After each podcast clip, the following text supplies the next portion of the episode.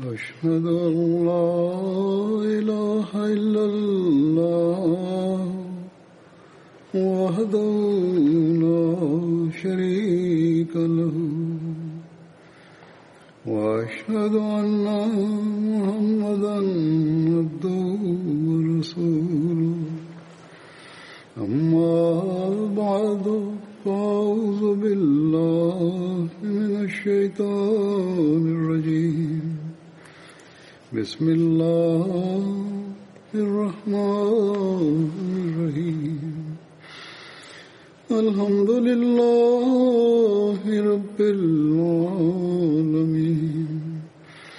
الرحمن الرحيم. مالك يوم الدين. إياك نعبد وإياك نستعين اهدنا الصراط المستقيم. صراط الذين أنعمت عليهم. غير المغضوب عليهم ولا الضالين.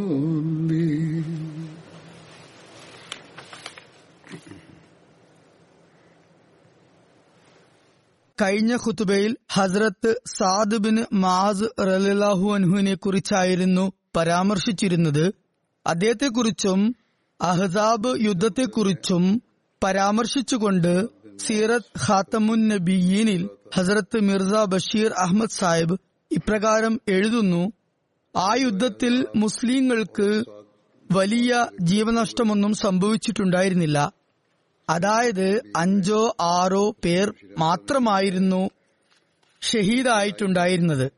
എന്നാൽ ഔസ് ഗോത്ര പ്രമാണിയായിരുന്ന സാദുബിന് മുആസ് റലാഹു അൻഹുവിന് ഗുരുതരമായ പരിക്കേറ്റതും അത് അദ്ദേഹത്തിന്റെ മരണത്തിൽ കലാശിച്ചതും മുസ്ലിങ്ങളെ സംബന്ധിച്ചിടത്തോളം ഒരു തീരാനഷ്ടമായിരുന്നു അതുപോലെ കാഫിരിങ്ങളുടെ സൈന്യത്തിൽ നിന്നും വെറും മൂന്ന് പേർ മാത്രമായിരുന്നു വധിക്കപ്പെട്ടിരുന്നത്.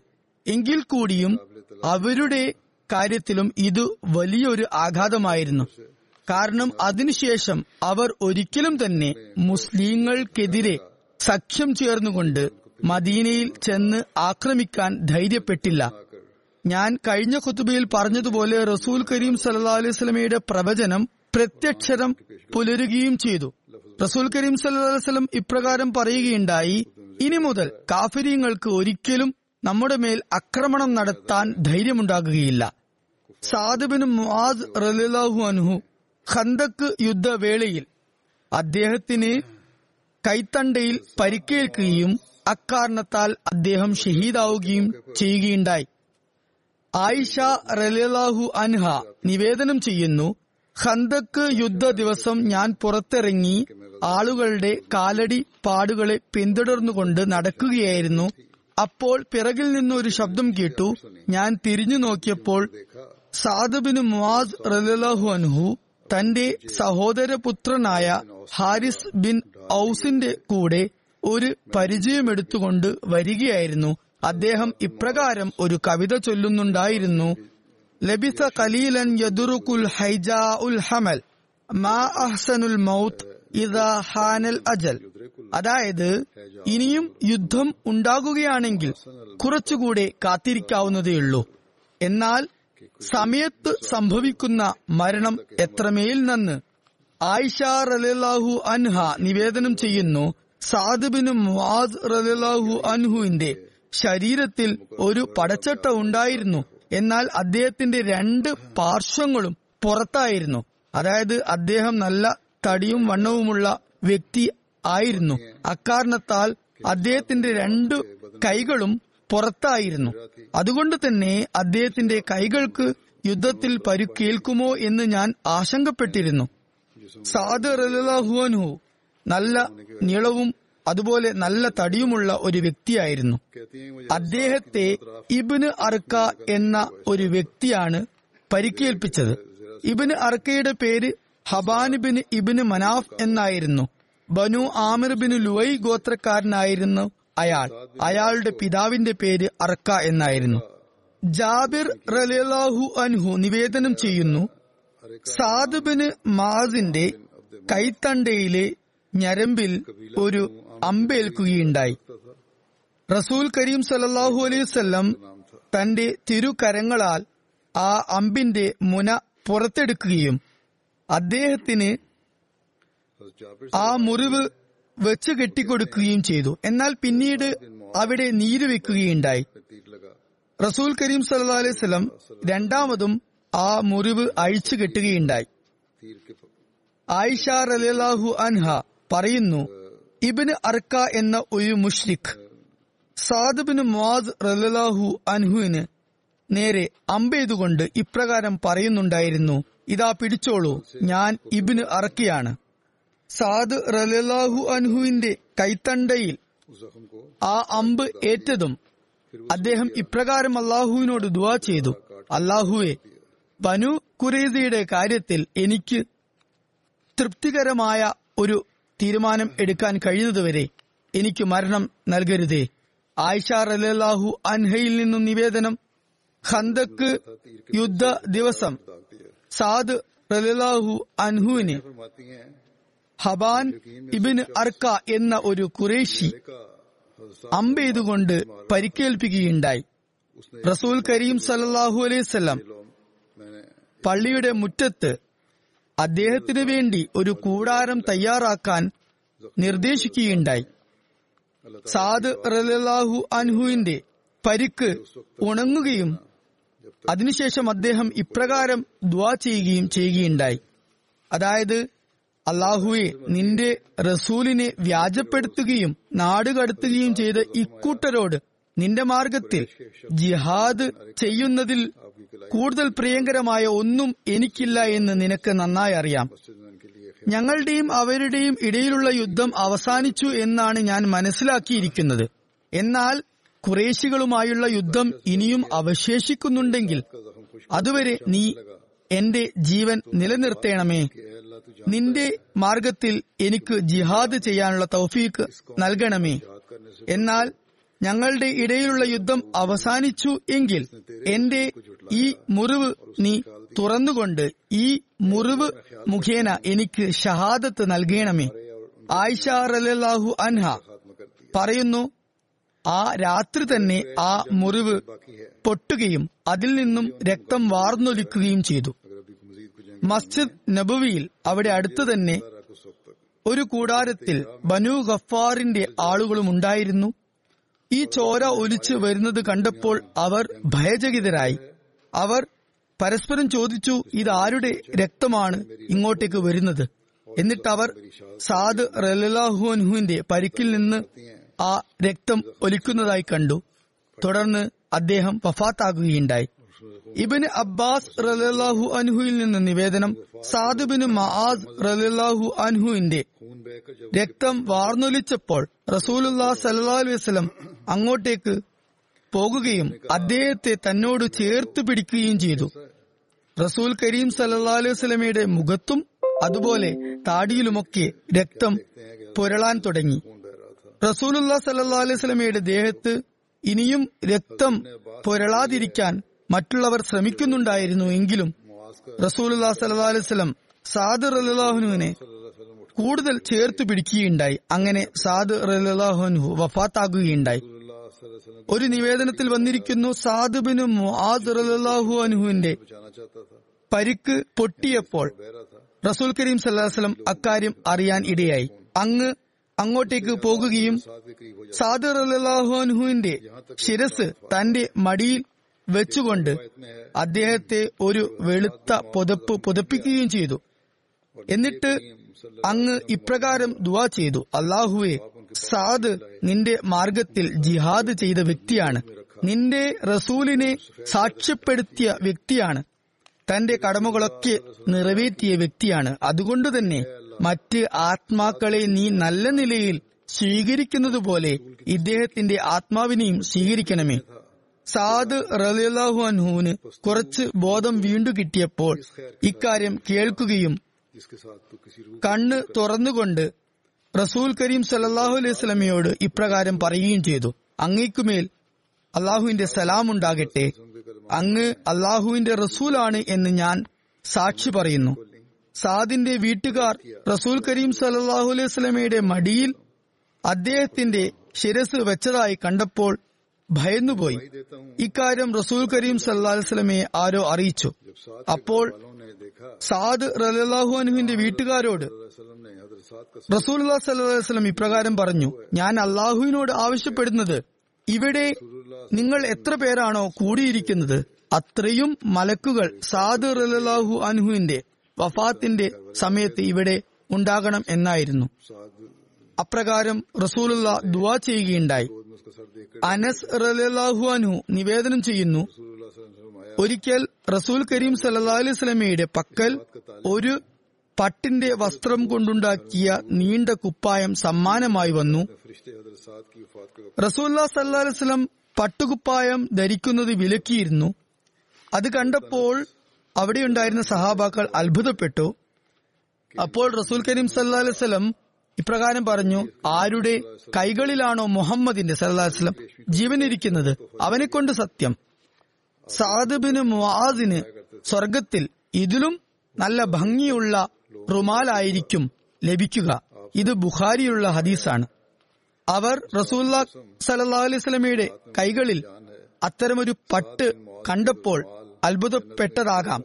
കാരണം റസൂല്ലാ സല്ലാസ്ലം അത് ഉപയോഗിക്കുന്നത് വിലക്കിയിരുന്നു. മുസ്ലിമിന്റെ മറ്റൊരു ഹദീസിൽ നിന്നും ഇക്കാര്യം കൂടുതൽ വ്യക്തമാകുന്നുണ്ട്.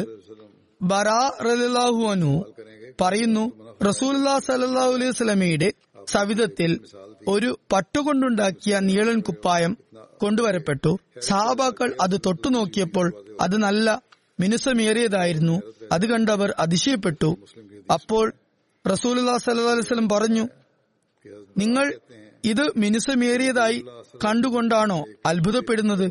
എന്നാൽ നിശ്ചയമായും നിശ്ചയമായും സ്വർഗത്തിൽ സാധുവിന് മുവാസിന് ലഭിക്കുന്ന റുമാൽ ഇതിലും മിനുസമേറിയതും ഇതിലും ശ്രേഷ്ഠവുമായിരിക്കും. ജാബിർ റലാഹു അൻഹുവിൽ നിന്നും നിവേദനം. ഞാൻ റസൂൽ കരീം സല്ലാസ്ലം ഇപ്രകാരം പറയുന്നതായി കേട്ടു. സാദുബിന് മുആസിന്റെ മരണത്തിൽ അള്ളാഹുവിന്റെ അർഷ് പ്രകമ്പനം കൊണ്ടിരിക്കുന്നു. ഇത് ബുഖാരിയുടെ നിവേദനമാണ്. മുസ്ലിമിലും ഇതുപോലെ ഉള്ള ഒരു നിവേദനമുണ്ട്. അനസ് ബിൻ മാലിക് റലാഹു അനുഹു നിവേദനം ചെയ്യുന്നു. അള്ളാഹുവിന്റെ നബി സലല്ലാഹു അലൈഹി വസ്ലം സാദ് റലാഹുൻഹുവിന്റെ ജനാസ കൊണ്ടുവരപ്പെട്ടപ്പോൾ ഇപ്രകാരം പറയുകയുണ്ടായി.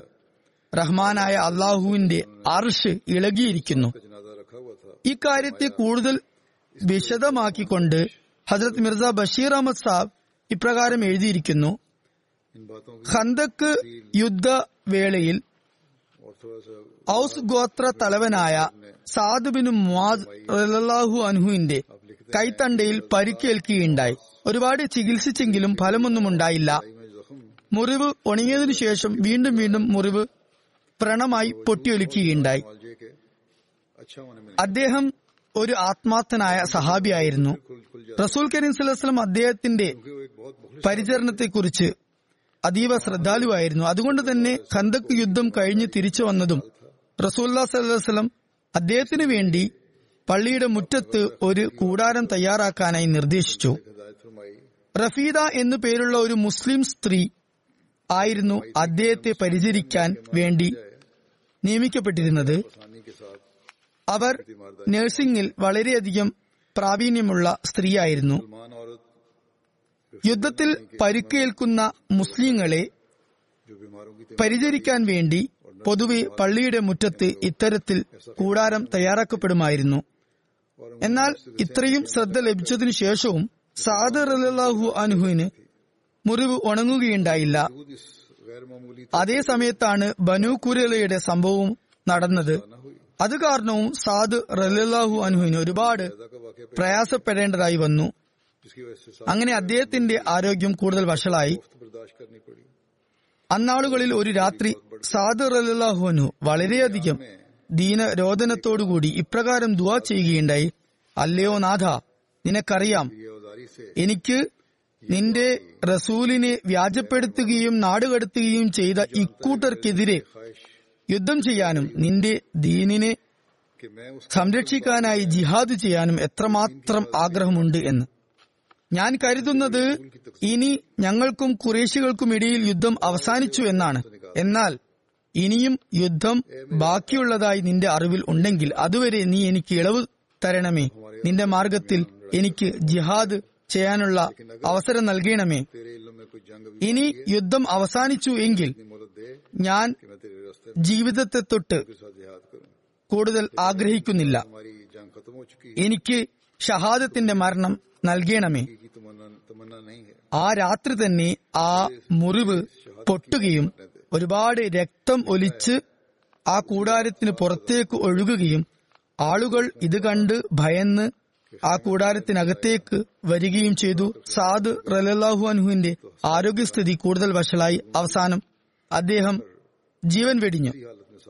റസൂൽ കരീം സല്ലാ സാദിന്റെ വഫാത്ത് വലുതായ ആഘാതം സൃഷ്ടിച്ചു. ആ സംഭവം ആ സമയത്ത് എല്ലാ മുസ്ലിങ്ങളെ സംബന്ധിച്ചിടത്തോളവും ഒരു നികത്താനാകാത്ത നഷ്ടമായിരുന്നു. സാദ് റലില്ലാഹുഅനു ഏതുപോലെ അബൂബക്കർ സിദ്ദീഖ് റലില്ലാഹുനുവിന് മുഹാജിരിങ്ങളുടെ ഇടയിൽ സ്ഥാനമുണ്ടോ അതേ സ്ഥാനം അൻസാരിങ്ങളുടെ ഇടയിൽ അലങ്കരിച്ചിരുന്ന ഒരു വ്യക്തിയായിരുന്നു. അദ്ദേഹത്തിനുണ്ടായിരുന്ന ആത്മാർത്ഥതയും ത്യാഗ മനോഭാവവും ദീനീ സേവനവും റസൂലിനോടുണ്ടായിരുന്ന അനുരാഗവും അതുപോലെ അദ്ദേഹത്തിന്റെ സ്ഥാന മഹാത്മ്യങ്ങളും വളരെ ചുരുക്കം പേരിൽ മാത്രമേ കാണപ്പെട്ടിട്ടുണ്ടായിരുന്നുള്ളൂ. അദ്ദേഹത്തിന്റെ ഓരോ അനക്കമടക്കങ്ങളും പ്രകടിപ്പിച്ചിരുന്നത് അദ്ദേഹത്തിന്റെ ആത്മാവിന്റെ ഭക്ഷണം എന്നത് തന്നെ ഇസ്ലാമും ഇസ്ലാമിന്റെ പന്ത്യ സ്ഥാപകനോടുമുള്ള സ്നേഹമാണ് എന്നായിരുന്നു. അദ്ദേഹം തന്റെ ഗോത്രത്തിലെ പ്രമാണി ആയതിനാൽ അൻസാറുകളുടെ ഇടയിലും അദ്ദേഹത്തിന് വലുതായ സ്വാധീനമുണ്ടായിരുന്നു. ഇത്രയും യോഗ്യനായ ആത്മീയ സുതന്റെ മരണം റസൂൽ കരീം സല്ലാ അലൈഹി വസല്ലമയ്ക്ക് സ്വാഭാവികമായും വലുതായ ആഘാതം സൃഷ്ടിച്ചു. എന്നാൽ അങ്ങ് വളരെയധികം ക്ഷമ കൈക്കൊള്ളുകയും ദൈവിക ഹിതത്തിനു മുമ്പാകെ അത് അംഗീകരിച്ചുകൊണ്ട് അതിൽ തൃപ്തിപ്പെട്ടുകൊണ്ട് തലകുനിക്കുകയും ചെയ്തു. സാദ് റലാഹുനുവിന്റെ ജനാസ എടുക്കപ്പെട്ടപ്പോൾ അദ്ദേഹത്തിന്റെ വൃദ്ധയായ മാതാവ് സ്നേഹാധിക്യത്താൽ മുറവിളി കൂട്ടുകയും അന്ന് നിലവിലുണ്ടായ സമ്പ്രദായ പ്രകാരം അദ്ദേഹത്തിന്റെ നന്മകൾ എണ്ണിപ്പറയുകയും ചെയ്തു. ഇത് റസൂലുല്ലാ സല്ലാസ്ലം കേൾക്കാനിടയായി. റസൂൽ കരീം സല്ലാസ്ലമിക്ക് ഇത്തരം കാര്യങ്ങൾ ഇഷ്ടമായിരുന്നില്ല. എന്നാൽ റസൂൽ കരീം സല്ലാസ്ലം പറയുകയുണ്ടായി ഇത്തരത്തിൽ വിലപിക്കുന്ന സ്ത്രീകൾ പൊതുവെ കളവാണ് പറയാറുള്ളത്. എന്നാൽ സാദിന്റെ മാതാവ് പറഞ്ഞ കാര്യങ്ങളൊക്കെ തന്നെ സത്യമാണ്. അതായത് സാദിനെ കുറിച്ച് പറഞ്ഞിരിക്കുന്ന ഗുണങ്ങളൊക്കെ തന്നെ ശരിക്കുമുള്ളതാണ്. അതിനുശേഷം റസൂൽ കരീം സല്ലാസ്ലം അദ്ദേഹത്തിന്റെ ജനാദ നമസ്കരിപ്പിക്കുകയും അദ്ദേഹത്തെ മറവാടാനായി സ്വയം അങ്ങോട്ടേക്ക് പോവുകയും കബർ തയ്യാറാകുന്നതുവരെ അവിടെ തന്നെ നിൽക്കുകയും അവസാനം ദുവാ ചെയ്തുകൊണ്ട് അവിടെ നിന്നും തിരിച്ചു വരികയും ചെയ്തു. ഏതാണ്ട് അതേ സന്ദർഭത്തിൽ ആയിരുന്നു റസൂൽ കരീം സലഹ്സ്ലം ഇപ്രകാരം പറഞ്ഞിട്ടുണ്ടായിരുന്നത്. ഇഹ്തസ് അർഷുർ റഹ്മാനിലെ മൗത്തി സാദ്. അതായത് സാദിന്റെ മരണത്തിൽ റഹ്മാനായ അള്ളാഹുവിന്റെ അർഷ് ആടിയിരിക്കുന്നു. മറ്റു നിവേദനങ്ങളിൽ വന്നിട്ടുള്ളത് ഇളകിയിരിക്കുന്നു പ്രകമ്പനം കൊണ്ടിരിക്കുന്നു എന്നൊക്കെയാണ്. എന്നാൽ ഇവിടെ ആടിയിരിക്കുന്നു എന്നാണ് വന്നിട്ടുള്ളത്. അതായത് പരലോകത്ത് ദൈവകാരുണ്യം സന്തോഷത്തോടുകൂടി സാദിന്റെ ആത്മാവിനെ വരവേറ്റിരിക്കുന്നു. അർഷ് ആടിയിരിക്കുന്നു എന്നതുകൊണ്ട് ഇതാണ് വിവക്ഷ. കുറച്ച് കാലം കഴിഞ്ഞപ്പോൾ എവിടെ നിന്നോ റസൂൽ കരീം സല്ലാസ്ലമിക്ക് ഒരു പട്ടിന്റെ വസ്ത്രം സമാനമായി ലഭിച്ചു. സാബകൾ അത് കണ്ടു. അത് വളരെയധികം മാർദ്ദവമേറിയതായിരുന്നു. അത് കണ്ടവർ അമ്പരുന്നു. അത് അവരെ സംബന്ധിച്ചിടത്തോളം സാധാരണ വസ്തുവായിരുന്നു. റസൂൽ കരീം സല്ലാ അലൈവല്ലം പറഞ്ഞു നിങ്ങൾ ഇത് മിനുസമേറിയതാണ് എന്ന കാര്യത്തിലാണോ അതിശയിക്കുന്നത്? അള്ളാഹുവാണ് സ്വർഗത്തിൽ സാദിന് ലഭിക്കുന്ന പൊതപ്പ് ഇതിൽ കൂടുതൽ മിനുസമേറിയതും മേത്തരവുമായിരിക്കും. മറ്റ് ഹദീസുകളിൽ അതായത് ബുഖാരിയിലും മുസ്ലിമിലും ഒക്കെ വന്നിട്ടുള്ളത് അത് റുമാൽ ആണ് എന്നായിരുന്നു. എന്നാൽ അതിർത്ത് മിർസ ബഷീർ അഹമ്മദ് സാഹിബ് ഇവിടെ പുതപ്പ് എന്നായിരുന്നു തർജമ ചെയ്തിട്ടുണ്ടായിരുന്നത്. എന്തായാലും അവിടെ ഉപയോഗിച്ച അറബി പദം വസ്ത്രം എന്ന അർത്ഥത്തിലുള്ളതാണ്. സാദർ അല്ലാഹു മാതാവ് ദുഃഖാർത്തി ആയിക്കൊണ്ട് ഇപ്രകാരം കവിത ചൊല്ലുകയുണ്ടായി. വയലുൻ ഉമ്മുസാദിൻ സാദ ബുറാത്തം വജദ്ദ. ബാദ അയാദിൻ ലഹൂവ മജദ മുഖദ്ദമ സദ്ദബിഹി മുസദ്ദ. സാദിന്റെ വേർപാടിൽ ഉമ്മ സാദിന് ഒരുപാട് ദുഃഖമുണ്ടായിരിക്കുന്നു. അദ്ദേഹം വളരെയധികം ബുദ്ധിമാനും ധൈര്യശാലിയും അതുപോലെ മാന്യനുമായിരുന്നു. എല്ലാ കുറവുകളും നികത്തുന്ന ഋതു വസന്തത്തിന്റെ നേതാവായിരുന്നു അദ്ദേഹം. അപ്പോൾ റസൂൽ കരീം സലഹ്ലം പറഞ്ഞു കുല്ലുൽ ബവാക്കി യക്സിബ്ന ഇല്ല ഉമ്മുസാദ് അതായത് മരണത്തെ തുടർന്ന് വിലപിക്കുന്ന എല്ലാ സ്ത്രീകളും പൊതുവെ കളവാണ് പറയാറുള്ളത്. അവർ അതിശയോക്തി കലർത്തി പറയുന്നു എന്നാൽ സാദിന്റെ മാതാവ് മാത്രം അപ്രകാരമല്ല. തബക്കാത്തുൽ കുബരയിലാണ് ഇത് വന്നിട്ടുള്ളത്. സാദ് നല്ല തടിയും വണ്ണമുള്ള വ്യക്തിയായിരുന്നു. അദ്ദേഹത്തിന്റെ ജനാസ കൊണ്ടുപോയവർ പറയുകയുണ്ടായി ഇത്രത്തോളം ഭാരം കുറഞ്ഞ ജനാസ ഞങ്ങൾ എടുത്തിട്ടില്ല. അതായത് ബനു കുരേതയെ കുറിച്ച് അദ്ദേഹം എടുത്ത തീരുമാനത്തെ നെഗറ്റീവായി പറഞ്ഞുകൊണ്ട് ചില ആളുകൾ പറയാറുണ്ട്. എന്നാൽ റസൂൽ കരീം സല്ലാ അലൈഹി സ്വല്ലം ഇതേക്കുറിച്ച് പറഞ്ഞത് എന്റെ ജീവൻ ആരുടെ അധീനതയിലാണോ ഉള്ളത്? അവനാണ് സത്യം. സാദിന്റെ ജനാസ നിങ്ങൾക്ക് ഭാരം കുറഞ്ഞതായി തോന്നിയത് അത് മലക്കുകൾ വഹിച്ചതുകൊണ്ടാണ്. മറ്റൊരു നിവേദനത്തിൽ റസൂൽ കരീം സല്ലാസ്ലം പറയുകയുണ്ടായി സാദുബിന് മുവാസ് റലാഹു അൻഹുവിന്റെ ജനാസയുടെ സമയത്ത് എഴുപതിനായിരം മലക്കുകൾ ഉണ്ടായിരുന്നു. അതിനു മുമ്പ് ഭൂമിയിൽ അങ്ങനെ സംഭവിച്ചിട്ടില്ല. ആയിഷ റലാഹു അൻഹയിൽ നിന്ന് നിവേദനം ഞാൻ റസൂൽ കരീം സല്ലാ അലൈഹി സ്വലമയെ ഹദ്രത് സാദുബിന് മുവാസ് റലാഹു അൻഹുവിന്റെ ജനാസയുടെ മുമ്പാകെ നടക്കുന്നതായി കണ്ടു. അബു സയ്യിദ് ഖുസരി റലിലാഹുനു നിവേദനം ചെയ്യുന്നു. ജന്നത്തുൽ ബക്കിയിൽ സാധുബിന് മാസ് റലിലാഹു കബർ കുഴിക്കുന്ന സമയത്ത് ഞാനും അവിടെ ഉണ്ടായിരുന്നു. ഞങ്ങൾ കബറിനായി മണ്ണ് നീക്കുമ്പോഴൊക്കെ അതിൽ നിന്നും സുഗന്ധം കസ്തൂരിയുടെ സുഗന്ധം വരുമായിരുന്നു. കബർ തയ്യാറാക്കിയതിനു ശേഷം റസൂൽ കരീം സല്ലാസ്ലം അവിടേക്ക് വന്നു.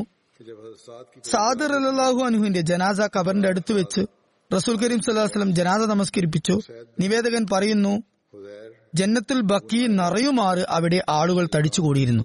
അബ്ദുറഹ്മാൻ ബിൻ ജാബിർ റലാഹുനു തന്റെ പിതാവിൽ നിന്ന് നിവേദനം ചെയ്യുന്നു സാദ് റലാഹു അനുഹുവിന്റെ കബർ തയ്യാറാക്കപ്പെട്ടപ്പോൾ നാല് പേർ അതായത് Haris bin Aus Usaid bin Hudair Abu Naila Sultan bin Salama Salma bin Salama bin Waqsh എന്നിവർ സാദ് റലാഹുനുവിന്റെ കബറിൽ ഇറങ്ങുകയുണ്ടായി. റസൂല്ലാ സല്ലാസ്ലം സാദ് റല്ലാഹുനുവിന്റെ കാലിന്റെ ഭാഗത്തായിരുന്നു നിന്നിരുന്നത്. സാദ് റല്ലാഹുനുവിനെ കബറിലേക്ക് ഇറക്കി വെച്ചപ്പോൾ പെട്ടെന്ന് റസൂൽ കരീം സല്ലാസ്ലമയുടെ മുഖം വിവരണമായി. എന്നാൽ തുടർന്ന് റസൂൽ കരീം സല്ലാസ്ലം മൂന്ന് തവണ സുബുഹാനല്ല എന്ന് പറയുകയും സഹാബാക്കളും മൂന്ന് തവണ സുബുഹാനല്ല എന്ന് ഏറ്റുപറയുകയും ആ ശബ്ദം ജന്നത്തുൽ ബക്കിയിൽ മാറ്റലുകൊള്ളുകയും ചെയ്തു. റസൂൽ കരീം സലഹ്ലം മൂന്ന് തവണ അള്ളാഹു അക്ബർ എന്നും കൂടി പറഞ്ഞു. സഹാബാക്കളും അത് ഏറ്റുപറഞ്ഞു. അതും ജന്നത്തുൽ ബക്കിയിൽ മാറ്റൊലികൊണ്ടു. അവിടെ ഉണ്ടായിരുന്നവർ ചോദിച്ചു അല്ലയോ അള്ളാഹുവിന്റെ റസൂലെ താങ്കളുടെ മുഖം വിവരണമാകുകയുണ്ടായതിനു ശേഷം താങ്കൾ മൂന്ന് തവണ സുബാനുള്ള എന്നും പറഞ്ഞു. അതിന് കാരണമെന്താണ് അപ്പോൾ റസൂൽ സല്ലാസ്ലം പറഞ്ഞു ആദ്യം സാദിന്റെ കബർ ചുരുങ്ങിയതായി ഞാൻ കണ്ടു. ഈ ശിക്ഷയിൽ നിന്ന് മോക്ഷം ലഭിക്കാൻ ഏറ്റവും കൂടുതൽ അർഹൻ സാദാണ്. പിന്നീട് അള്ളാഹു സാദിനു വേണ്ടി ഖബർ വിശാലമാക്കുകയും ചെയ്യുകയുണ്ടായി. മിസ്വർ ബിൻ റിഫ പുറുവി നിവേദനം ചെയ്യുന്നു സാദ് ബിൻ മാതാവ് അദ്ദേഹത്തെ കബറിൽ ഇറക്കുമ്പോൾ അവിടെ വരികയുണ്ടായി. അപ്പോൾ ആളുകൾ അവരെ തിരിച്ചയക്കുവാൻ വേണ്ടി ശ്രമിച്ചു. അപ്പോൾ റസൂല്ലാ സലഹുസ്ലം പറഞ്ഞു അവരെ വിട്ടേക്കൂ. അവർ മുന്നോട്ട് വന്നു. അപ്പോൾ ആ കബറിൽ മണ്ണോ ഇഷ്ടികയോ വെച്ചിട്ടുണ്ടായിരുന്നില്ല. അവർ സാദിനെ നോക്കിക്കൊണ്ട് പറഞ്ഞു എനിക്കുറപ്പുണ്ട്. താങ്കൾ അള്ളാഹുവിന്റെ പക്കലാണുള്ളത്. റസൂൽ കരീം സല്ലാസ്ലം അവിടെ വെച്ച് സാദിർ അല്ലാഹു അനുഹുവിന്റെ മാതാവിനോട് അനുശോചനം അറിയിച്ചുകൊണ്ട് ഒരു ഭാഗത്തേക്ക് നീങ്ങിയിരിക്കുകയുണ്ടായി. മുസ്ലിങ്ങൾ കബറിൽ മണ്ണിട്ടുകൊണ്ട് അത് നിരപ്പാക്കി അതിനുശേഷം അതിനു മുകളിൽ വെള്ളം തളിച്ചു. റസൂൽ കരീം സലഹ്സ്ലം കബറിന്റെ അടുത്ത് വന്നു. കുറച്ചു സമയം അവിടെ തന്നെ നിന്നു. പിന്നീട് ദുവാ ചെയ്തുകൊണ്ട് അവിടെ നിന്നും തിരിച്ചു വന്നു. ആയിഷ റലാഹു അൻഹ നിവേദനം ചെയ്യുന്നു. റസൂല്ലാ സല്ലാസ്ലമയും അതുപോലെ അങ്ങയുടെ രണ്ട് സുഹൃത്തുക്കളായ അബൂബക്കർ സിദ്ദീഖ് റലാഹു അൻഹു ഉമർ റലാഹു അൻഹു എന്നിവരുടെ മരണത്തിനു ശേഷം ഏറ്റവും കൂടുതൽ മുസ്ലിങ്ങളെ ബാധിച്ച ഒരു മരണം സാദ് ബിൻ മുവാസ് റലാഹുനിന്റെ മരണമാണ്. സാദുബിന് മുവാസ് റലാഹുനുവിന്റെ മരണസമയത്തുള്ള പ്രായം മുപ്പത്തേഴ് വയസ്സായിരുന്നു. റസൂൽ കരീം സല്ലാസ്ലം സാദുബിന് മുവാസ് റലാഹുനുവിന്റെ മാതാവിനോട് പറഞ്ഞു ഇനി നിങ്ങൾ ദുഃഖിക്കേണ്ട കണ്ണുനീർ പൊഴിക്കേണ്ട കാരണം അള്ളാഹു പുഞ്ചിരിക്കുകയും അള്ളാഹുവിന്റെ അർഷ് കുലുങ്ങുകയും ചെയ്ത ആദ്യത്തെ വ്യക്തി നിങ്ങളുടെ മകനാണ്. റസൂൽ കരീം സലഹ്സ്ലം ജനാദക്കും അതുപോലെ തന്നെ സാദിന്റെ മറവാടലിനും ശേഷം തിരിച്ചു വരുമ്പോൾ അങ്ങയുടെ താടിയിലൂടെ കണ്ണുനീർ ഒഴുകുന്നുണ്ടായിരുന്നു. സാദിർ അലാഹനു തന്നെക്കുറിച്ച് ഇപ്രകാരം നിവേദനം ചെയ്തിട്ടുണ്ട്. ഞാൻ നിസ്സംശയം ഒരു ദുർബലനാണ്. എന്നാൽ മൂന്ന് കാര്യങ്ങൾ എന്നിലുണ്ട് എന്ന് എനിക്ക് ഉറപ്പിച്ചു പറയാൻ സാധിക്കും. അതായത് എന്നിൽ ബലഹീനതയുണ്ട്. എന്നാൽ കൂടി മൂന്ന് കാര്യങ്ങൾ ഞാൻ കൃത്യമായി പാലിക്കുന്നുണ്ട് അതനുസരിച്ച് പ്രവർത്തിക്കുന്നുണ്ട്. ആദ്യത്തെ കാര്യം ഞാൻ റസൂൽ കരീം സല്ലാസ്ലം പറഞ്ഞതൊക്കെ തന്നെ സത്യമായി വിശ്വസിക്കുന്നു. അതേക്കുറിച്ച് യാതൊരു സന്ദേഹമോ സങ്കേതമോ എനിക്കില്ല.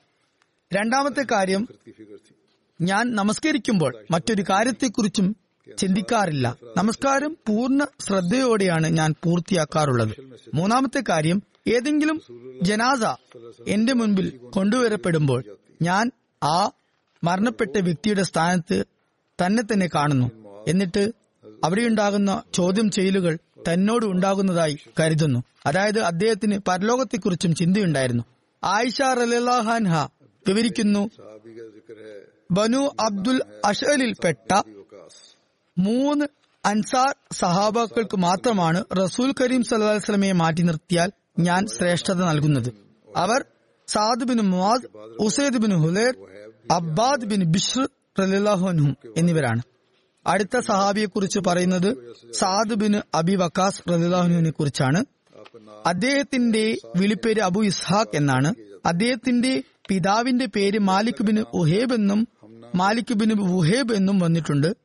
അദ്ദേഹത്തിന്റെ പിതാവിന്റെ പേര് വിളിപ്പേര് അബു വക്കാസ് എന്ന് വളരെയധികം പ്രസിദ്ധമായിരുന്നു. അതുകൊണ്ട് തന്നെ അദ്ദേഹത്തിന്റെ പേര് സാദ് ബിൻ അബി വക്കാസ് എന്ന് വിവരിക്കപ്പെടുന്നു. അദ്ദേഹത്തിന്റെ മാതാവിന്റെ പേര് ഹംന ബിൻ സുഫിയാൻ എന്നാണ്. സാദ് ബിൻ അബി വക്കാസ് റലാഹുനു കുറേശികളിൽപ്പെട്ട ബനു സുഹറ ഗോത്രക്കാരനായിരുന്നു. അദ്ദേഹം റസൂൽ കരീം സല്ലാസ്ലം ജീവിച്ചിരിക്കെ സ്വർഗത്തിന്റെ സുവാർത്ത നൽകിയ പത്ത് പേരിൽ പെടുന്നു. ആ പത്ത് സഹാബാക്കൾ അഷ്റ മുബഷറ എന്നാണ് പറയപ്പെടുന്നത്. അവരിൽ ഏറ്റവും അവസാനം വഫാത്തായത് ഇദ്ദേഹമാണ്. ഈ സഹാബാക്കളൊക്കെ തന്നെ മുഹാജിരിങ്ങളിൽപ്പെട്ടവരായിരുന്നു. റസൂൽ കരീം സല്ലാസ്ലം വഫാത്തായ സമയത്ത് ഇവരെക്കുറിച്ച് തൃപ്തി പ്രകടിപ്പിക്കുകയുണ്ടായി. സാദുബിന് അബി വക്കാസ് റലാഹുനു ഇസ്ലാം സ്വീകരിച്ചതിനെ കുറിച്ച് ഇപ്രകാരം പറയുകയുണ്ടായി. ഞാൻ ഇസ്ലാം സ്വീകരിക്കുന്ന ദിവസത്തിന് മുമ്പ് മറ്റാരും തന്നെ ഇസ്ലാം സ്വീകരിച്ചിട്ടുണ്ടായിരുന്നില്ല. ഏഴു ദിവസം വരെ ഞാൻ അതിനായി കാത്തു നിൽക്കുകയുണ്ടായി. മുസ്ലിങ്ങളിൽ മൂന്നിലൊന്ന് ആയിരുന്നു ഞാൻ. അതായത് മൂന്ന് പേരായിരുന്നു ഉണ്ടായിരുന്നത്. അദ്ദേഹം വിവരിക്കുന്നു നമസ്കാരം ഫറളാക്കപ്പെടുന്നതിന് മുമ്പ് ഞാൻ മുസ്ലിം ആകുകയുണ്ടായി സാദ് ഇസ്ലാം സ്വീകരിച്ച സംഭവത്തെക്കുറിച്ച് അദ്ദേഹത്തിന്റെ മകൾ വിവരിക്കുന്നു. സാദ് പറയുകയുണ്ടായി ഞാനൊരു സ്വപ്നം കണ്ടു. ഞാൻ ഇരുട്ടിലാണ് എനിക്കൊന്നും കാണുന്നില്ല. പെട്ടെന്ന് അതാ ചന്ദ്രൻ ഉദിച്ചതായി ഞാൻ കാണുന്നു. ഞാൻ ആ ഭാഗത്തേക്ക് നടക്കുകയാണ്. അപ്പോൾ ഞാൻ കാണുന്നു എന്നെക്കാൾ മുമ്പേ Zaid bin Haritha Ali Abu Bakr എന്നീവർ റലിയാഹുനും അവരോട് ചോദിച്ചു നിങ്ങൾ ഇവിടെ എപ്പോഴെത്തി അവർ പറഞ്ഞു ഞങ്ങൾ ഇപ്പോൾ വന്നിട്ടേയുള്ളൂ. സാദ് റലിയാഹുനു പറയുന്നു റസൂൽ കരീം സല്ലാ അലൈഹി സ്വലം രഹസ്യമായ നിലയിൽ ഇസ്ലാമിലേക്ക് ജനങ്ങളെ ക്ഷണിക്കുന്നതായി ഞാൻ അറിഞ്ഞിരുന്നു. അപ്പോൾ ഞാൻ ഷാബ് അജ്യാദിൽ പോയി അങ്ങേ കണ്ടു. അജ്യാദ് എന്ന് പറയുന്നത് മക്കയിൽ സഫ കുന്നിന് ചേർന്നുള്ള ഒരു പ്രദേശമാണ്. അവിടെ റസൂൽ കരീം സല്ലാസ്ലം ആടുമേക്കാനായി പോകാറുണ്ടായിരുന്നു. അങ്ങ് അസർ നമസ്കരിച്ചതിനു ശേഷം ഞാൻ അങ്ങയുടെ കയ്യിൽ ബയ്യത്ത് ചെയ്ത് മുസ്ലിമാകുകയുണ്ടായി. സാദർ അല്ലാഹുനുവിന്റെ മകളായ ആയിഷ ബിൻ സാദ് നിവേദനം ചെയ്യുന്നു എന്റെ പിതാവ് ഇപ്രകാരം പറയുന്നതായി ഞാൻ കേൾക്കുകയുണ്ടായി. ഞാൻ മുസ്ലിം ആയപ്പോൾ എന്റെ പ്രായം പതിനേഴ് വയസ്സായിരുന്നു. ചില നിവേദനങ്ങളിൽ പത്തൊമ്പത് വയസ്സ് എന്നും വന്നിട്ടുണ്ട്. ആദ്യകാല മുസ്ലിങ്ങളിൽ അഞ്ചു പേർ ഹസരത് അബൂബക്കർ അലാഹു അനുഹുവിന്റെ തബ്ലീഗിന്റെ ഫലമായി ഇസ്ലാം സ്വീകരിച്ചവരായിരുന്നു. അവർ വളരെയധികം ധൈര്യശാലികളും അതുപോലെ മഹിതസ്ഥാനീയരുമായിരുന്നു. ആ സഹാബാക്കളിൽ മൂന്നാമത്തെ വ്യക്തിയാണ് ഇദ്ദേഹം. സീറത്ത് ഖാത്തമുൻ നബിയനിൽ ഇതേക്കുറിച്ച് എഴുതിയിട്ടുണ്ട്. ആ സമയത്ത് അദ്ദേഹം ചെറുപ്പക്കാരനായിരുന്നു പത്തൊമ്പത് വയസ്സായിരുന്നു പ്രായം. ബനു സുഹറക്കാരനായിരുന്നു വളരെയധികം ധൈര്യശാലിയായിരുന്നു. ഹജറത് ഉമർ അള്ളാഹുവിന്റെ കാലത്ത് ഇറാഖ് വിജയം മുസ്ലിങ്ങൾക്കുണ്ടായത് ഇദ്ദേഹത്തിന്റെ കൈകളാലാണ്. അമീർ മുവാവിയുടെ കാലത്ത് ആണ് ഇദ്ദേഹം വഫാത്താകുന്നത്. സാദുബിൻ അബി വക്കാസ് റഹ്ലാനു നബി കരീം സല്ലാ അലൈഹി സ്വലമയിൽ നിന്നും ഒരുപാട് നിവേദനങ്ങൾ റിപ്പോർട്ട് ചെയ്തിട്ടുണ്ട്. സാദ് റഹ്ലാഹുവിന്റെ മകൻ മുസ്ലിം വിവരിക്കുന്നു. എന്റെ പിതാവ് സാദ് എന്നോട് ഇപ്രകാരം പറയുകയുണ്ടായി. എന്റെ മാതാവ് സത്യം ചെയ്യുകയുണ്ടായി. അതായത് സാദ് റഹ്ലാഹുവിന്റെ മാതാവ് ഇപ്രകാരം പറയുകയുണ്ടായി.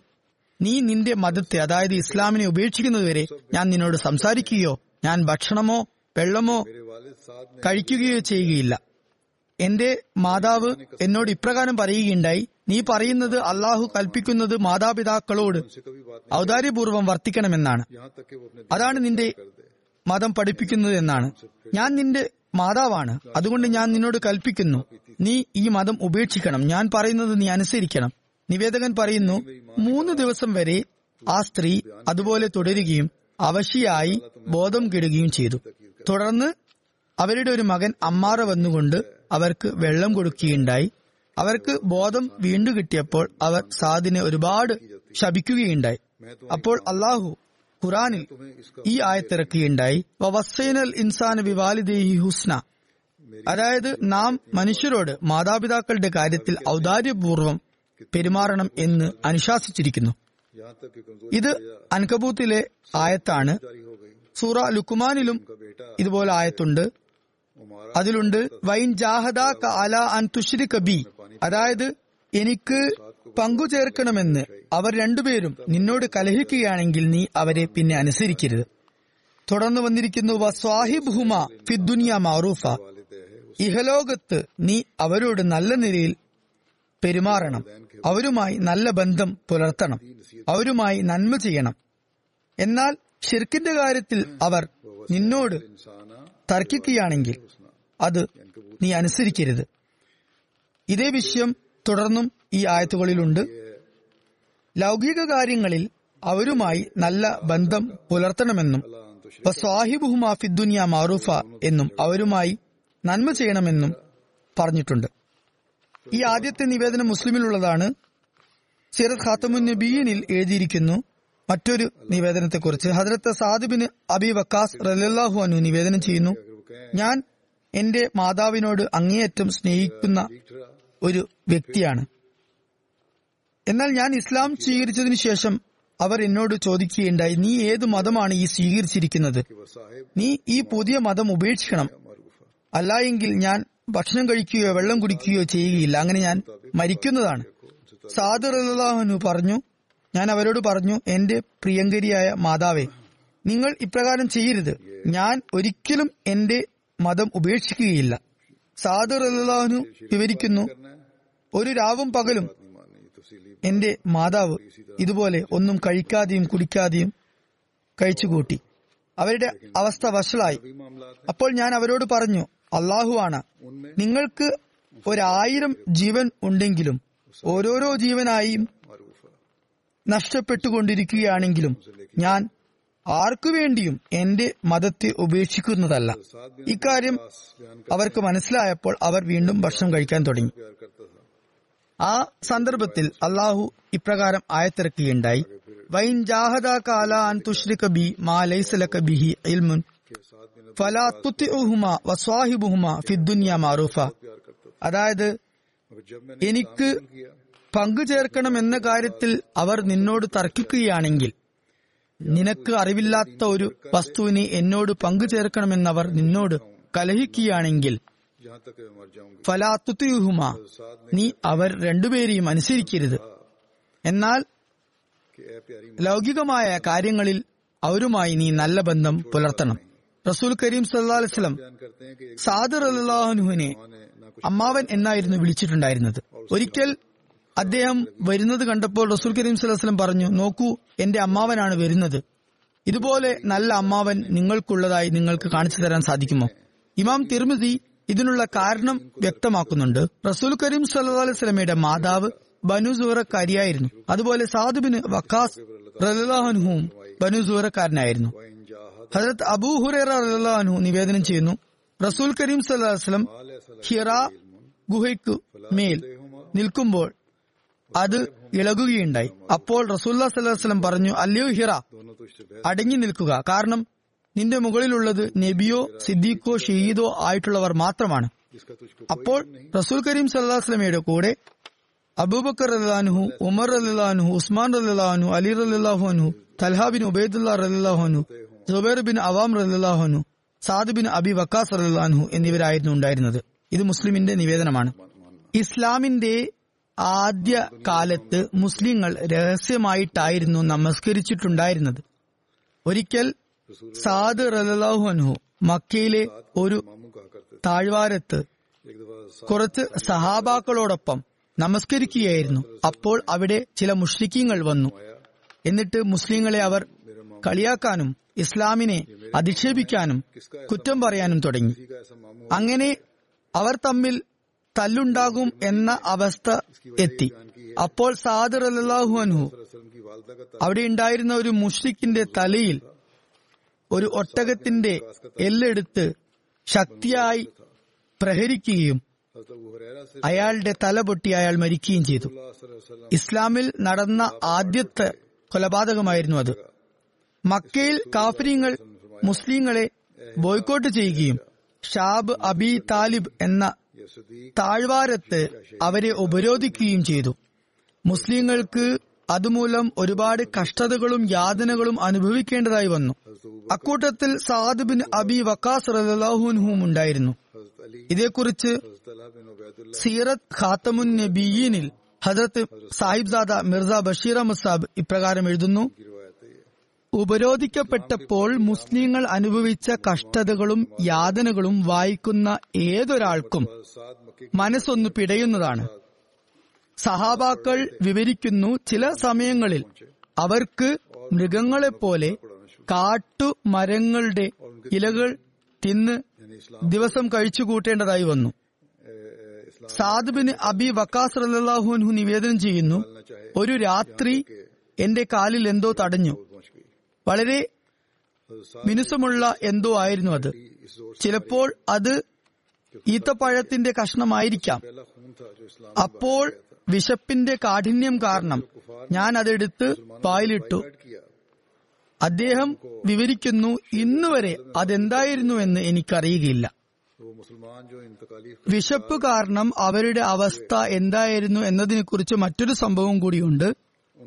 നിലത്ത് ഒരു മൃഗത്തിന്റെ തൊലി കിടക്കുന്നതായി അവർ കണ്ടു.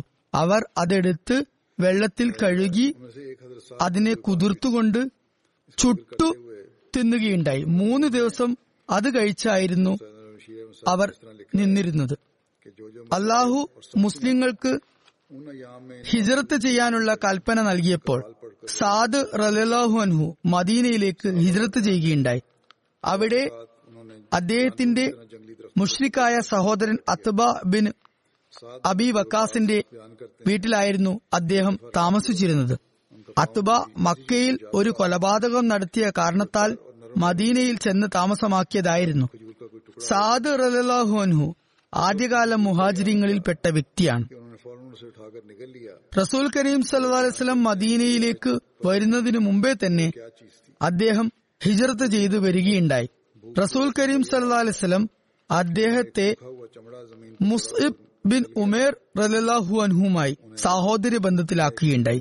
മറ്റൊരു നിവേദന പ്രകാരം അദ്ദേഹത്തെ സാദുബിന് മുവാസുമായി ആയിരുന്നു സാഹോദര്യ ബന്ധത്തിലാക്കിയിരുന്നത്. ഇതേക്കുറിച്ചുള്ള വ്യത്യസ്ത അഭിപ്രായത്തെക്കുറിച്ച് മൗലാന ഗുലാം അലി സാബ് ഒരു നിഗമനത്തിലെത്തുന്നുണ്ട്. അദ്ദേഹം പറയുന്നത് ഒരുപക്ഷെ മുസ്ലിം പ്രലാഹുനുഹുമായി മക്കയിലും അതുപോലെ സാദുബിനും മുവാദ് പ്രലാഹുഅൻഹുമായി മദീനയിലുമായിരിക്കാം റസൂൽ കരീം സല്ലാസ്ലം സഹോദരി ബന്ധം ഏർപ്പെടുത്തിയത്.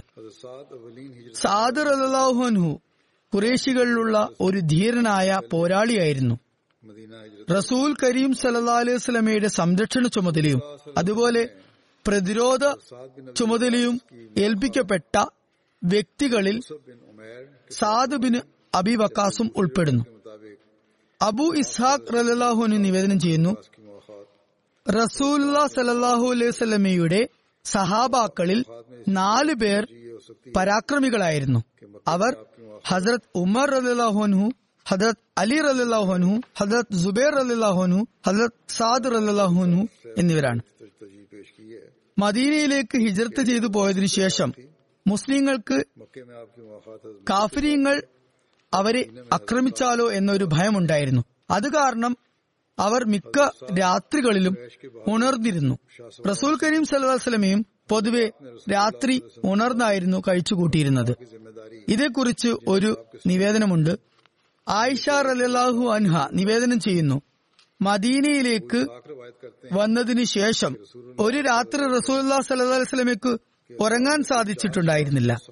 അപ്പോൾ അങ്ങ് പറഞ്ഞു എന്റെ ഏതെങ്കിലും നല്ലവനായ സഹാബി ഇന്ന് ഇവിടെ വന്ന് കാവൽ നിൽക്കുകയാണെങ്കിൽ എത്ര നന്നായേനെ. അത് പറയുമ്പോൾ തന്നെ പുറത്ത് ആയുധങ്ങളുടെ ശബ്ദം കേൾക്കുമാറായി. അപ്പോൾ റസൂൽ കരീം സദാസ്ലം ചോദിച്ചു ആരാണ് അവിടെയുള്ളത് അപ്പോൾ മറുപടി വന്നു ഞാൻ സാദുബിന് അബി വക്കാസ് ആണ്.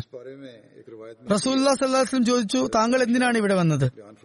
അപ്പോൾ അദ്ദേഹം പറഞ്ഞു എനിക്ക് റസൂൽ കരീം സല്ലാസ്ലമെ കുറിച്ച് ഒരു ഭയം ഉടലെടുക്കുകയും അങ്ങയുടെ സംരക്ഷണത്തിനായി ഞാൻ ഇവിടെ വരികയുമാണ് ഉണ്ടായത്. റസൂൽ കരീം സല്ലാസ്ലം സാദർ അള്ളാഹുനുവിന് വേണ്ടി അപ്പോൾ തന്നെ ദുവാ ചെയ്യുകയും തുടർന്ന് റസൂൽ സല്ലാസ്ലം ഉറങ്ങാനായി പോവുകയും ചെയ്തു. ബുഖാരിയിലും മുസ്ലിമിലും രണ്ടിലും ഈ സംഭവം വന്നിട്ടുണ്ട്. എന്നാൽ എന്തായിരുന്നു ആ ദുവാ എന്നതിന്റെ വിശദാംശം അവയിലില്ല. സാദർ അലാഹു അൻഹുവിന്റെ ഗുണഗണങ്ങൾ പരാമർശിച്ചുകൊണ്ടുള്ള ഒരു നിവേദനത്തിൽ ഇമാം തിർമിസി ഇപ്രകാരം നിവേദനം ചെയ്യുന്നു. അദ്ദേഹത്തിന്റെ മകൻ കേസ് നിവേദനം ചെയ്യുന്നു. എന്റെ പിതാവ് സാദർ അള്ളാഹുനു നിവേദനം ചെയ്യുന്നു. റസൂൽ കരീം സലഹ്സ്ലം അദ്ദേഹത്തിന് വേണ്ടി ഇപ്രകാരം ദുവാ ചെയ്യുകയുണ്ടായി. അള്ളാഹുമസ്തജിബ് ലിസാദിൻ ഇസാദ അള്ളാഹുവെ സാദ് നിന്നോട് ദുവാ ചെയ്യുമ്പോൾ നീ അവന്റെ ദുവാ സ്വീകരിക്കണമേ. ഇക്മാൽ ഫി അസ്മായി റിജാലിലാണ് ഇത് വന്നിട്ടുള്ളത്. റസൂൽ കരീം സല്ലാസ്ലം ഇപ്രകാരവും ദുവാ ചെയ്യുകയുണ്ടായി. അള്ളാഹുമ്മ സദ്ദിഖ് സഹ്മഹു വ അജിബ് അതായത് അള്ളാഹുവെ അദ്ദേഹത്തിന്റെ അമ്പ് ലക്ഷ്യസ്ഥാനത്തിലെത്തിക്കുകയും അതുപോലെ തന്നെ അദ്ദേഹത്തിന്റെ ദുവാ സ്വീകരിക്കുകയും ചെയ്യണമേ. റസൂൽ കരീം സല്ലാസ്ലം ചെയ്ത ഈ ദ്വായുടെ ഫലമായി സാദർ അലാഹുഅൻഹു ദ്വാ സ്വീകാര്യതയുടെ കാര്യത്തിൽ പ്രസിദ്ധനായിരുന്നു. ഒരു വ്യക്തി അദ്ദേഹത്തെക്കുറിച്ച് കറ്റുകെട്ടി പറയുകയുണ്ടായി. അപ്പോൾ അദ്ദേഹം അയാൾക്കെതിരെ ദ്വാ ചെയ്യുകയുണ്ടായി. അള്ളാഹുവെ ഈ വ്യക്തി കളവാണ് പറയുന്നതെങ്കിൽ ഇയാളുടെ കാഴ്ച നഷ്ടപ്പെടുത്തണമേ. അതുപോലെ ഇയാൾക്ക് ദീർഘായുസ് നൽകി പരീക്ഷണത്തിൽ അകപ്പെടുത്തണമേ. ഈ കാര്യങ്ങളൊക്കെ തന്നെ അതുപോലെ സംഭവിക്കുകയുണ്ടായി. ഒരു നിവേദനത്തിൽ വന്നിരിക്കുന്നു കേസുബിന് അബി ഹാസിം വിവരിക്കുന്നു ഒരിക്കൽ ഞാൻ മദീനയിലുള്ള ഒരു മാർക്കറ്റിൽ പോവുകയായിരുന്നു. ഹിജാറു സെയ്ദ് എന്ന സ്ഥലത്ത് ഞാൻ എത്തിയപ്പോൾ അവിടെ ആളുകൾ തടിച്ചുകൂടിയതായി ഞാൻ കണ്ടു. അവരുടെ മധ്യത്തിൽ ഒരു വ്യക്തി ഒട്ടകത്തിൽ കയറി ഇരിപ്പുണ്ടായിരുന്നു. അയാൾ അലി റലാഹുനുഹിനെ അധിക്ഷേപിക്കുകയായിരുന്നു അസഭ്യം പറയുകയായിരുന്നു. അപ്പോൾ സാധുബിന് അബി വക്കാസ് അവിടെ വന്നു. ആളുകളോട് ചോദിച്ചു എന്താണ് കാര്യം? ആളുകൾ പറഞ്ഞു ഈ വ്യക്തി അലി റലാഹുനുഹിനെ അസഭ്യം പറയുകയാണ്. അപ്പോൾ സാദിർ അല്ലാഹുനു മുന്നോട്ട് വന്നുകൊണ്ട് അയാളോട് ചോദിച്ചു നീ എന്തിനാണ് അലി റലാഹുനുവിനെ അധിക്ഷേപിക്കുന്നത്? അദ്ദേഹം ആദ്യം ഇസ്ലാം സ്വീകരിച്ച വ്യക്തിയല്ലേ? അതുപോലെ അദ്ദേഹം റസൂൽ കരീം സലല്ലാഹു അലൈവല്ലമയോടൊപ്പം ആദ്യമായി നമസ്കരിച്ച വ്യക്തിയല്ലേ? അദ്ദേഹം എല്ലാവരെക്കാൾ കൂടുതൽ മുത്തക്കിയായ ഭയഭക്തിയുള്ള വ്യക്തിയല്ലേ? അതുപോലെ അദ്ദേഹം എല്ലാവരെക്കാൾ കൂടുതൽ അറിവുള്ള വ്യക്തിയല്ലേ? അതുപോലെ റസൂൽ കരീം സല്ലാസ്ലം തന്റെ പുത്രിയെ വിവാഹം ചെയ്തു കൊടുത്തുകൊണ്ട് അദ്ദേഹത്തെ തന്റെ മരുമകനാക്കിയില്ലേ?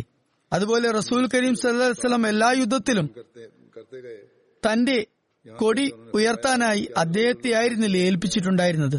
നിവേദകൻ പറയുന്നു അതിനുശേഷം സാദിർ അല്ലാഹുനു കിബിലക്ക് നേരെ നിന്നുകൊണ്ട് ഇപ്രകാരം കൈ ഉയർത്തിക്കൊണ്ട് ദുവാ ചെയ്തു. അള്ളാഹുവെ നിന്റെ ഔലിയാക്കളിൽ ഒരു വലിയായ അലി റലാഹുനുഹുവിനെ ഇയാൾ അസഭ്യം പറഞ്ഞിരിക്കുന്നു.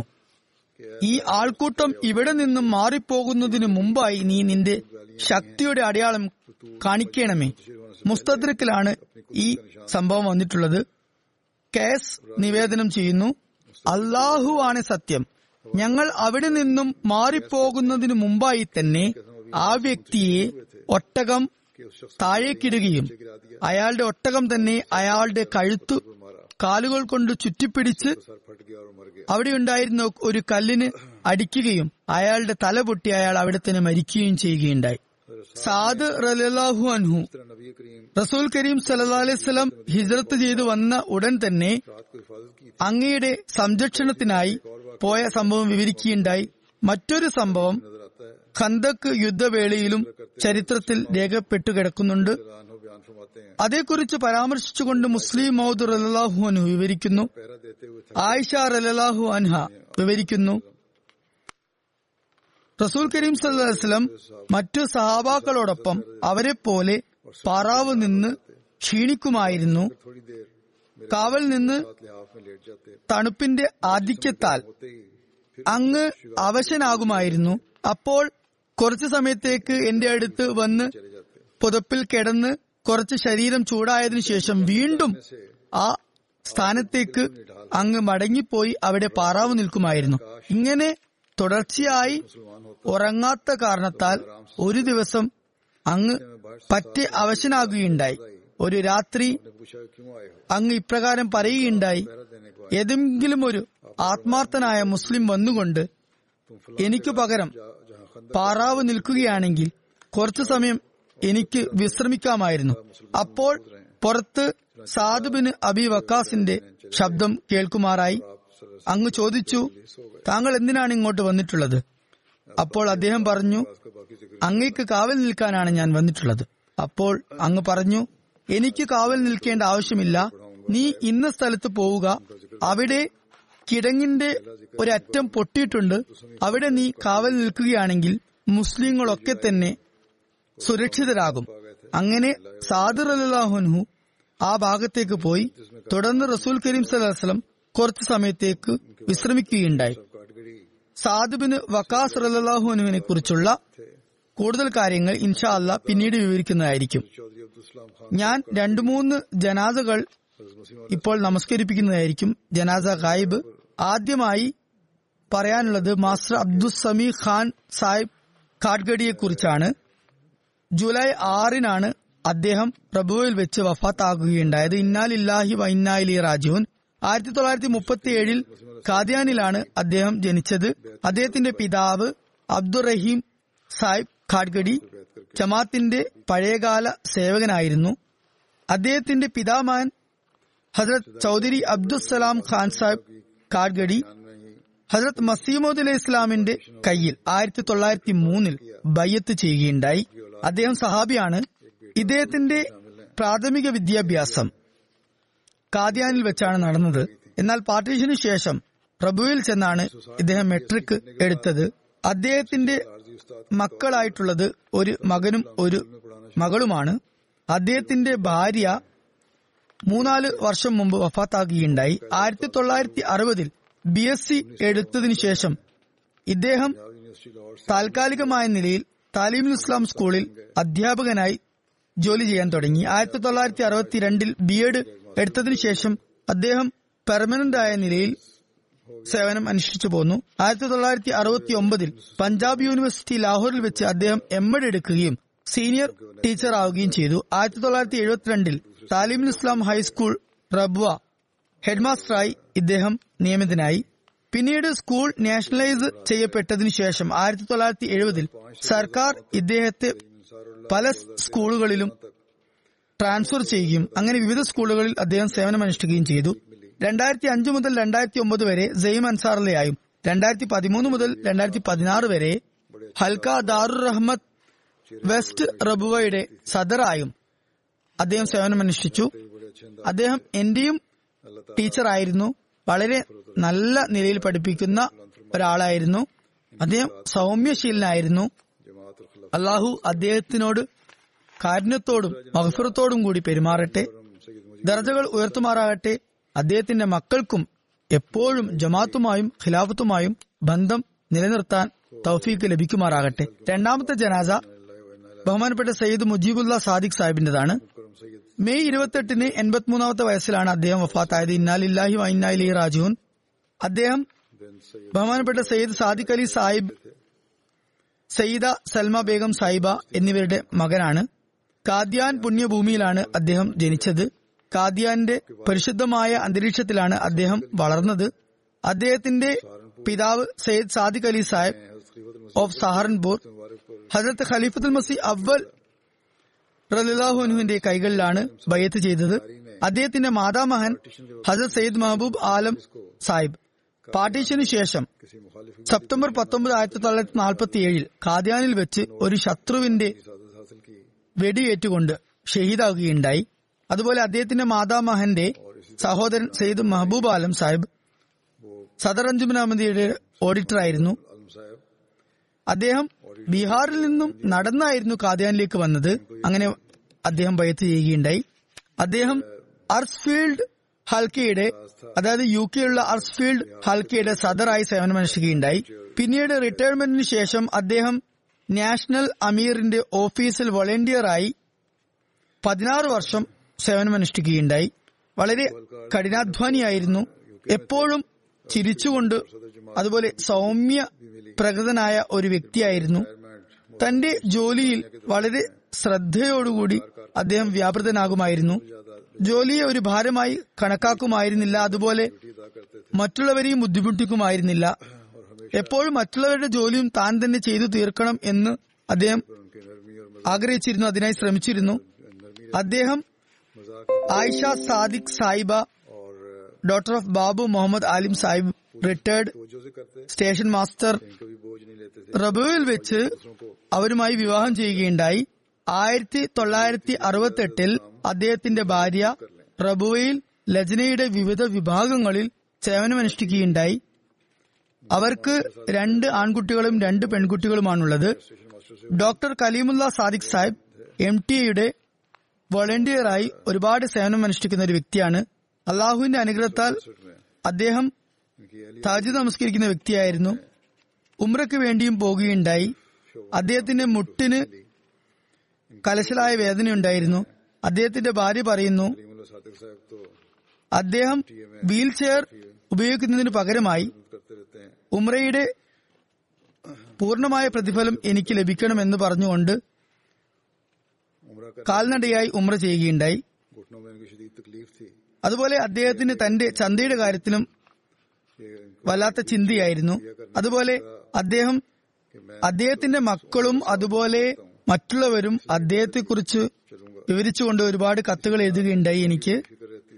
മക്കൾ നന്മകൾ വിവരിക്കുന്നത് സ്വാഭാവികമാണ്. മാഷാല്ല അദ്ദേഹത്തിന്റെ മക്കളും ജമാത്തുമായി നല്ല നിലയിൽ ബന്ധം വെച്ചു പുലർത്തുന്നവരാണ്. ഖിലാഫത്തും ജമാത്തുമായി അവർക്ക് സ്നേഹബന്ധം അദ്ദേഹം സൃഷ്ടിച്ചു എന്ന് ഇതിൽ നിന്ന് മനസ്സിലാകുന്നുണ്ട്. അദ്ദേഹം അവരെ നല്ല നിലയിൽ തർബീത്ത് ചെയ്യുകയുണ്ടായി. റസൂൽ കരീം സലഹ്സ്ലം പറഞ്ഞതുപോലെ ഒരു മനുഷ്യന്റെ ഗുണഗണങ്ങൾ സാക്ഷ്യപ്പെടുത്തുന്നത് അയാളുടെ അയൽവാസികളാണ് അയാളുടെ പരിചയക്കാരാണ്. ഇക്കാര്യം മുജീബുല്ല സാദിഖ് സാഹിബിന്റെ കാര്യത്തിൽ തീർച്ചയായും തെളിയിക്കപ്പെട്ടതാണ്.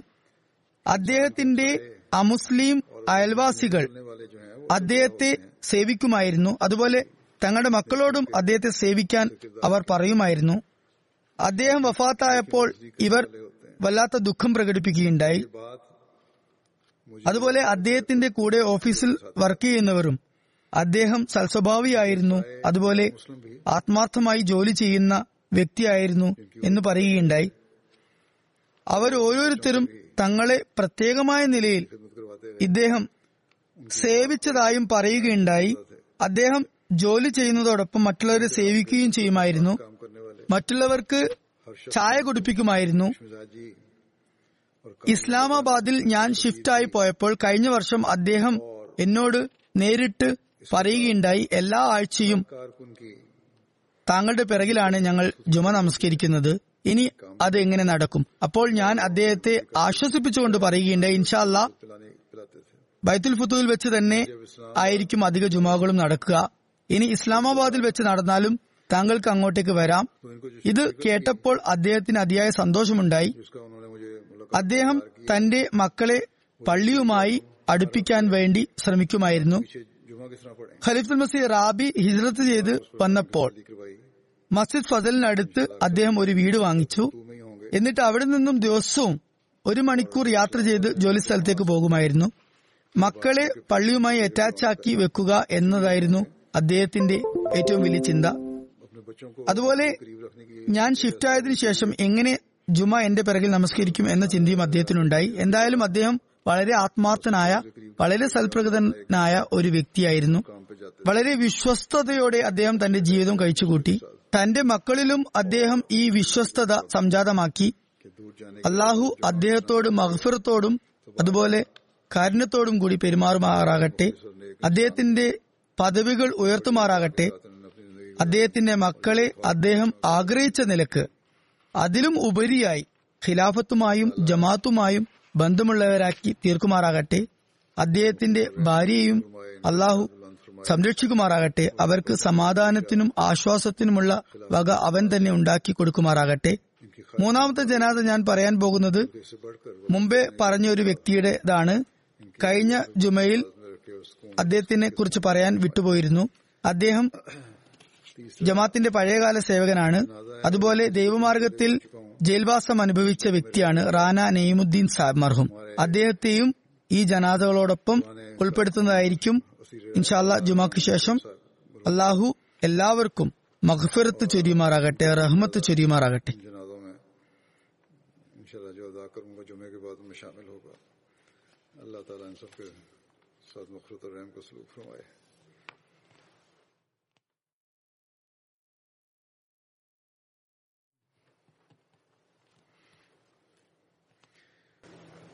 الحمد لله الحمد لله نحمده ونستعينه ونستغفره ونؤمن به ونتوكل عليه. ونعوذ بالله من شرور أنفسنا ومن سيئات أعمالنا. من يهده الله فلا مضل له ومن يضلل فلا هادي له. ونشهد أن لا إله إلا الله ونشهد أن محمدا عبده ورسوله. عباد الله رحمكم الله. إن الله يأمر بالعدل واللسان وإيتاء ذي القربى وينهى عن الفحشاء والمنكر والبغي يعظكم لعلكم تذكرون. اذكروا الله يذكركم وذوه يستجب لكم ولذكر الله أكبر.